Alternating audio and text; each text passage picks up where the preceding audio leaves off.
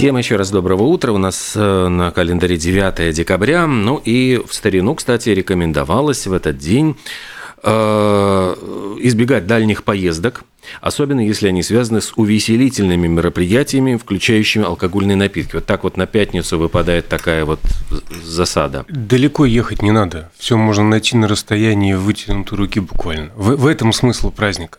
А ну, тем более, что сегодня еще Всемирный день техномузыки.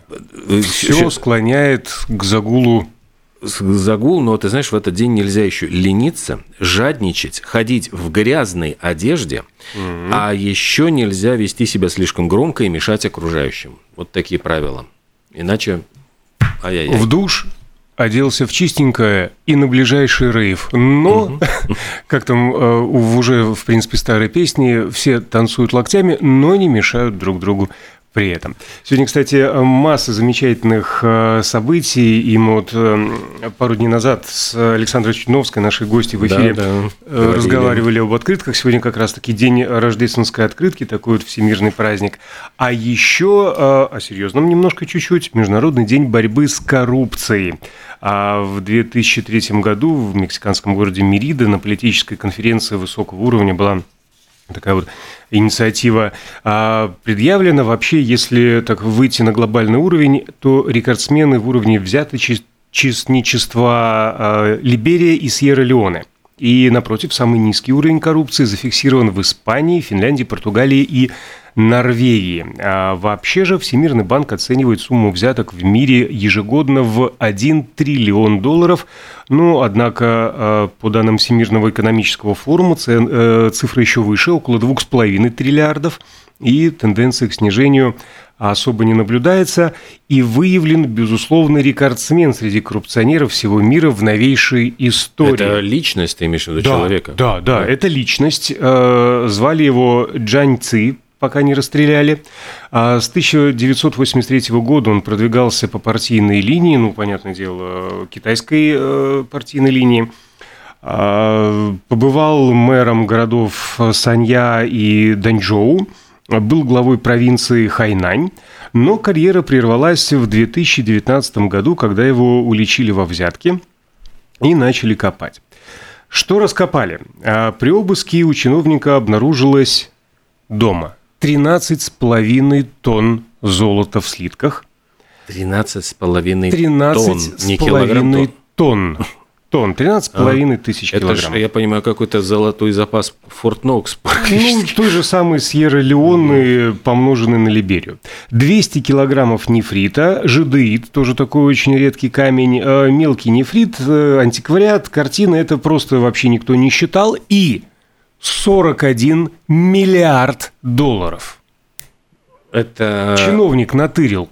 41 миллиард. В конвертиках, знаешь, в конвертик 41 миллиард как-то не поместится. Я ну, не представляю да. себе, как ему это все Грузовиками. Приносить. Все это вывозилось грузовиками в несколько э, ходок. Вот. Ну, э, слушай, а э, на чем он, на какой трубе он сидел, что получал такие взятки? Чем он заведовал? Неизвестно. Целой провинцией. А, ну, то есть там он Откатики, процентики и все такое прочее. А полицейские, ну, я не знаю, как они правильно в Китае называются, условные полицейские. А кто-то из ребят, кто проводил обыск, не выдержал, сфоткал э, эти вот его сокровища, дядюшки Скруджа, и выложил в социальные сети. Э, но власти быстро это пресекли, потому что стало вирусным эти фотографии, повсюду понаудаляли, и распространять сведения об этом обыски в Китае сейчас запрещено. Э, сегодня э, говорим большое спасибо человеку, который изобрел компьютерную мышку. Именно в этот день, в 1968 году, он продемонстрировал вот этот самый манипулятор, которым э, сейчас, ну, может быть, в смартфонах мы редко пользуемся, но вот на компьютере это самое, собственно, наверное, уник... вот без этого интерфейса вот невозможно, кажется, и управлять компьютером. Произошло все это в Сан-Франциско, вот как я уже сказал, в 1968 году, и Дуглас Карл Энгельбарт э, работал в Институте исследований в Стэнфорде, и первоначальный вариант компьютерной мыши был оборудован круглым элементом и роликом, не было привычных колесиков, но вот э, стоил, кстати, этот аксессуар 400 долларов. Сейчас, в принципе, подешевел, наверное, раз в 100. Ну и появились, конечно, с тех пор не только механические, но и оптические мышки. В общем, все тоже развивается, идет вперед, но спасибо ему большое, низкий поклон. А низкий поклон и большое спасибо э, грузчикам. Сегодня на свете день грузчика. Сложная, тяжелая в буквальном смысле а, работа и, конечно, заслуживает профессионального а, праздника. Спасибо большое. Э, сразу вспоминаю дневник Бриджит Джонс, там, где, э, господи, замечательный мистер Дарси там из э, города в свитере с оленями ходил. Да. Вот сегодня день рождественского свитера отмечает Великобритания. Вот эта теплая кофта с рождественской тематикой. Просто вот это ноу-хау англичан, которые обязательно дарят друг дружке все эти чудеса моды. Подождите, подождите, подождите, у меня что-то было заготовлено. Да, конечно же, у меня было заготовлено про эти самые а, свитера, уродливый рождественский свитер, Агли Christmas свитер, его так еще называют. В принципе, сейчас это феномен а, поп-культуры и культовый а, праздник. А, а берет он свое начало из Канады. Вот эти вот яркие красочные свитера с традиционными рисунками появились в 50-е годы, дарили их члены семьи друг другу. В 80-е эта одежда стала популярной после того, как зрители увидели странный рождественский свитер в сериале «Шоу Косби». Но ближе к 2000-м предмет потерял популярность и снова возник в 2001-м. Друзья по имени Крис Бойт Флойд и Джорджан Берч э, устроили вечеринку в одном э, из музыкальных клубов в Ванкувере, надев свитера вот этого э, типа. И в том же году как раз появился дневник Бриджит Колин Джонс. Фёрд. Да, да вот Колин он... Фёрд, который очень стеснялся своего нелепого свитера с оленем, хотя по сравнению с некоторыми свитерами очень, по-моему, а Ему миленький... Мама, по-моему, да, там подарила. Мама подарила, заставила надеть, так же, как вот родители самой Бриджит Джон заставили прийти на эту вечеринку, там они и сошлись, ну, точнее, познакомились, сначала друг другу не понравились. А, но, в принципе, это действительно а, феномен и такой элемент, э, над которым издеваются, иронизируют. А в 2010 году известный классный телеведущий Джимми Фэллон а, придумал дарить рождественский свитер каждому своему гостю в течение 12 дней перед Рождеством. Просто кто приходил, получал вот этот вот рождественский уродливый свитер. В 2016-м а, королевская а, семья Великобритании в Лондонском музее Мадам Тюсо была переодета в рождественские а, свитера. Ну и в 2018 году под, э, под, под, под, эм, подкололи друзья э, актера Райана Рэндальс, э, Рейнольдса. Хью Джекман и Джейк Джилленхол подговорили друг друга и, в общем-то, пригласили его на рождественскую вечеринку, где все должны были прийти вот в этих вот свитерах, и вышло, что он пришел единственный. И, в принципе, можно погуглить смешные фотки, как они показывают на него пальцем и смеются прямо в голос, до сих пор гуляют по интернету. Э, в Перу сегодня день армии. Причем это связано с триумфом перуанского батальона в битве при Аякучо. Вот самое интересное, что так и не упоминают, кого же они от Аякучили в этот день. Но битва произошла... Всех, кто пришел с другой стороны. С 1824 года, значит, вот эта битва произошла, и после этого победы патриотических вооруженных сил Перу объединились как республика, а, очевидно, испанцы, потому что полная независимость от испанского ига. Ну и теперь вот они эм, празднуют в этот день День армии. Праздник не обходится без застолья. Прошу пожаловать, вот рассаживайтесь. Э, места свободные есть. Сегодня мы будем наслаждаться лютефиском. Что такое лютефиск? Э, красивое название, отвратительное содержание. Это рыба-желе, скандинавское блюдо. В Финляндии, Швеции, Норвегии э, ее употребляют эм, соответственно, сегодня празднуют. И э, буквально переводится название как «рыба в щелочи», национальная гордость и традиционное рождественское лакомство. Славится с запахом, отдающим гнилью и весьма непривлекательным видом, и структурой еще такой весьма противной. А делается чаще всего из трески, но э, могут использовать и мойву. Как возникло э, вот это вот блюдо лютый фикс? Есть легенда, согласно которой когда-то в полной трески корабль викингов ударила молния и обратила его в пепел. Сгорело все. А запасы, ну, кроме рыбы, а сгорела, то есть вот деревянная часть. Сама рыба осталась лежать под золой, а когда пошел дождь, влага попала на золу, началась щелочная реакция, и рыба так лежала несколько месяцев, и вроде бы на этом все должно было закончиться, и люди за километр должны были обходить это место из-за запаха, но викинги, они же смельчаки, они решили э, из-под завалов треску достать. Не пропадать и, же добро. Да, и попробовать. Э, э, вот так вот любопытство победило голод, или голод победил любопытство, или голод, помноженный на любопытство, э, победил, победил отвращение. Старичку. Да, им это показалось вкусно, как сейчас готовят лютый фиск. Ой. Выловленную рыбу сначала валят, вялят, извините, а затем обрабатывают щелочным раствором. А если ранее использовали березовую золу, то сейчас идет гидроксид натрия в ход. А были споры насчет вреда такого блюда. Дело в том, что при э, взаимодействии белков рыбы с щелочным раствором образуется токсичная аминокислота – но в ходе специальных исследований выяснилось, что в лютофиксе ее слишком мало, чтобы можно было отравиться. Э, в ходе других исследований выяснилось, что желудки жителей Норвегии, Финляндии и Швеции специально заточены для переваривания вот этого всего. А рыбу в таком виде оставляют на несколько суток, затем пару дней вымачивают в воде, а из-за реакции рыбных белков и щелочи рыба становится похожа на желе, приобретает тот самый искомый э, запах – Этим все дело не заканчивается. Лютый фиск солят, жарят или запекают.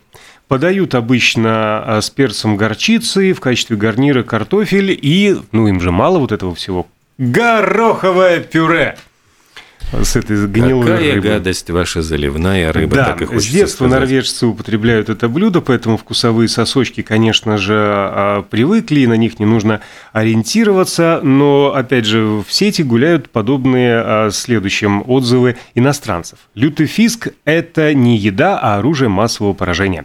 Это пример пищи, вкус которой ни на что не похож, при этом вызывает столь сильные эмоции, что буквально отправляет человека, отправляет человека в нокаут.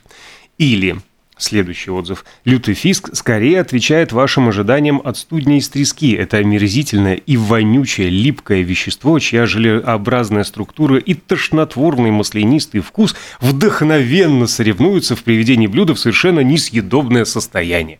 Ну, а, как такое можно не попробовать? Ты знаешь, не знаю, смотрел ли ты сериал «Девушки с Макаровым»? Да. Там ведь, э, по-моему, в первом сезоне как раз э, что-то вот подобное было. То есть там э, то ли берут взятку полицейские вот этими баночками с, эти, с этой жуткой рыбой, потом, понимая, что это совершенно несъедобно, пытаются раздарить, там, ну, вот это один из персонажей, и подсунув начальнику, вдруг, значит, он потом с ужасом хочет уже забрать, потому что понимает, что там, наверное, обид, а начальнику вдруг это понравилось. Говорит, где ты, да, говорит, где ты взял это вот совершенно фантастический вкус, вот где, где то и он пытается вот уже у всех отобрать и подсунуть начальнику, потому что это... Кстати, ты знаешь, третий сезон вышел? Да, конечно. Ну, да. ну я на всякий случай. И, э, пользуясь случаем, э, прилюдно говорю тебе спасибо за подсказку, от тебя я научился этому сериалу. Замечательный, легкий сериал, кстати, на выходные. А, Женский вариант себе... интернов, я бы сказал. Ну, в принципе, Они да. абсолютно четыре персонажа, которые вот копируют э, четырех... Ну, по большому счету, да, и вместо доктора Быкова вот э, этот вот актер, как его, Павел Майков, а известный по роли Пчела в бригаде. А замечательнейшие девушки э, с Макаровым сериал э, рекомендуем. А, ты знаешь, вот в этот день, кстати, вот говоря про всякие там события драматические в мире музыки, в 2003 году Ози Осборн был госпитализирован в больницу в Беркшире после того, как он у себя на квадроцикле дома в Великобритании значит, по поездил и попал в аварию. Ну как попал в аварию? Перевернулся у него квадроцикл, он сломал ключицу, 8 ребер, позвонок на шее, но ты понимаешь, э, что меня поразило? Верил в это. Ну, я слышал вот, э, ну, вот всю эту историю, но, оказывается, э, весть, когда дошла об этом несчастном случае с Ози Осборном, она достигла палаты общин. Правительство направило Ози Осборну послание доброй воли. То есть, ну, считали, ну, э, как, ну, и как, насколько изменились вот э, ситуации. Вот в 60-е годы рокеры считались угрозой обществу. В 2003-м вот случилось что-то с рокером, сразу уже хватаются за сердце. Боже мой, надо поддержать. Ну, Паровозик – это же национальное это достояние. Вот достояние, да, вот они становятся достоянием. Ну и сегодня, кстати, день оживления, такой неофициальный праздник, э, ну, важный, потому что призывает людей приободриться, ведь впереди нас ожидают длинные, веселые, конечно же, праздники. Весело-весело встретим Новый год. Да, встретим его с имбирными пряниками. Сегодня в Швеции день имбирного пряника, э, тоже такой кондитерский праздник. А... Ну, кстати, день кондитерских изделий. Изделий тоже. прямо в Соединенных Штатах Америки отмечается. И день клоуна грустный Вилли, который вот с улыбкой перевернутой кверх ногами персонаж, который появился во времена Великой депрессии в 30-е годы и был создан артистом цирка Эмметом Келли. Да, он родился э, в этот день, 9 декабря 1898 в городе Седан, штат э, Техас. А, ну, такая достаточно малообеспеченная семья. Отец был старшим мастером на железной а, дороге, вышел на пенсию, приобрел маленькую ферму в Канзасе. И сначала юный Эммет э, хотел посвятить себя сельскому хозяйству всю свою жизнь, но однажды а, в ближайший город э, приехал цирк Шапито, и увидев впервые цирковое представление, зрелище настолько его потрясло, что он забыл обо всем и устроился туда работать, намереваясь стать артистом, а 15 лет от роду и вовсе убежал из дома, скитался по стране, перепробовал различные профессии, был помощником клерка, сопровождал грузовики, раскрашивал вывески, но все время мечтал э, стать артистом, и иногда он э, выступал в качестве художника-карикатуриста, э, и вообще грезил о маленьком номере в цирке «Художник-моменталист». А, но в конце концов он вышел на сцену, ну, как бы Потом у него появилась идея вот этого грустного клоуна, и несколько лет он разрабатывал образ, продумано все было. Это а... будет очень веселый номер, меня будут бить палками, говорил это Пьеро обычно. Да, да, да, вот именно угу. так оно и было. То есть вот все было а, продумано для, до мелочей. Он выходил в пальто, э, подарок циркового великаном, то есть там на 50 размеров больше, на потрепанном галстуке вместо заколки у него болталась деревянная прищепка для белья, э, шляпа тоже у старьевщика куплена и не раз перелицовывалась. И а, Эммет Келли говорил, когда я нахожусь в шкуре Вилли, я ощущаю себя маленьким, грустным оборванцем, который добросовестно старается выполнить все, за что берется. При этом неважно, большие или малые задачи он ставит перед собой. Я неудачник, который однажды вдруг понял, что жизнь ведет игру с ним крапленными картами. А, но он стал при этом весьма популярен, востребован. А, в 1937 году поехал на гастроли в Лондон. Два сезона провел а, в известном цирке Милза. И как ему удалось покорить Англию? Он позже в воспоминаниях рассказывал, что на первом представлении присутствовал весь цвет Лондона и даже лорд-мэр. И когда он э, выглянул не лорд-мэр, а Эммет Келли из-за занавеса в зрительный зал, увидел красиво одетых людей, сиявшими драгоценностями, подумал, что эта публика его оборванца а, не примет, и считанные минуты до начала представления оставались, и он придумал, неожиданно для зрителей, вышел э, изнутри, с их стороны, то есть прошел между рядами, а тогда это был шок, вот как так, здесь сидит э, благочестивая публика, а там, значит, нас развлекают. И вот он э, прошел неожиданно вот в этом своем грустном облике между рядами, и в довершении всего шел и грыз капустную кочерышку. Ну, обнять и плакать, ей-богу. А публика была и удивлена, и встретила клоуна бурными овациями. Вот так вот он, в общем-то, и покорил а, англичан. Ну и, собственно, под бурные овации мы, наверное, уже и завершим. Сейчас утро на Болткоме нам показывает, что время завершилось. Как-то быстро да. сегодня. Всего доброго, хорошего дня. Я еще вернусь с Константином не грустите, Не, не грустите, как и программой «Клоун Контроль».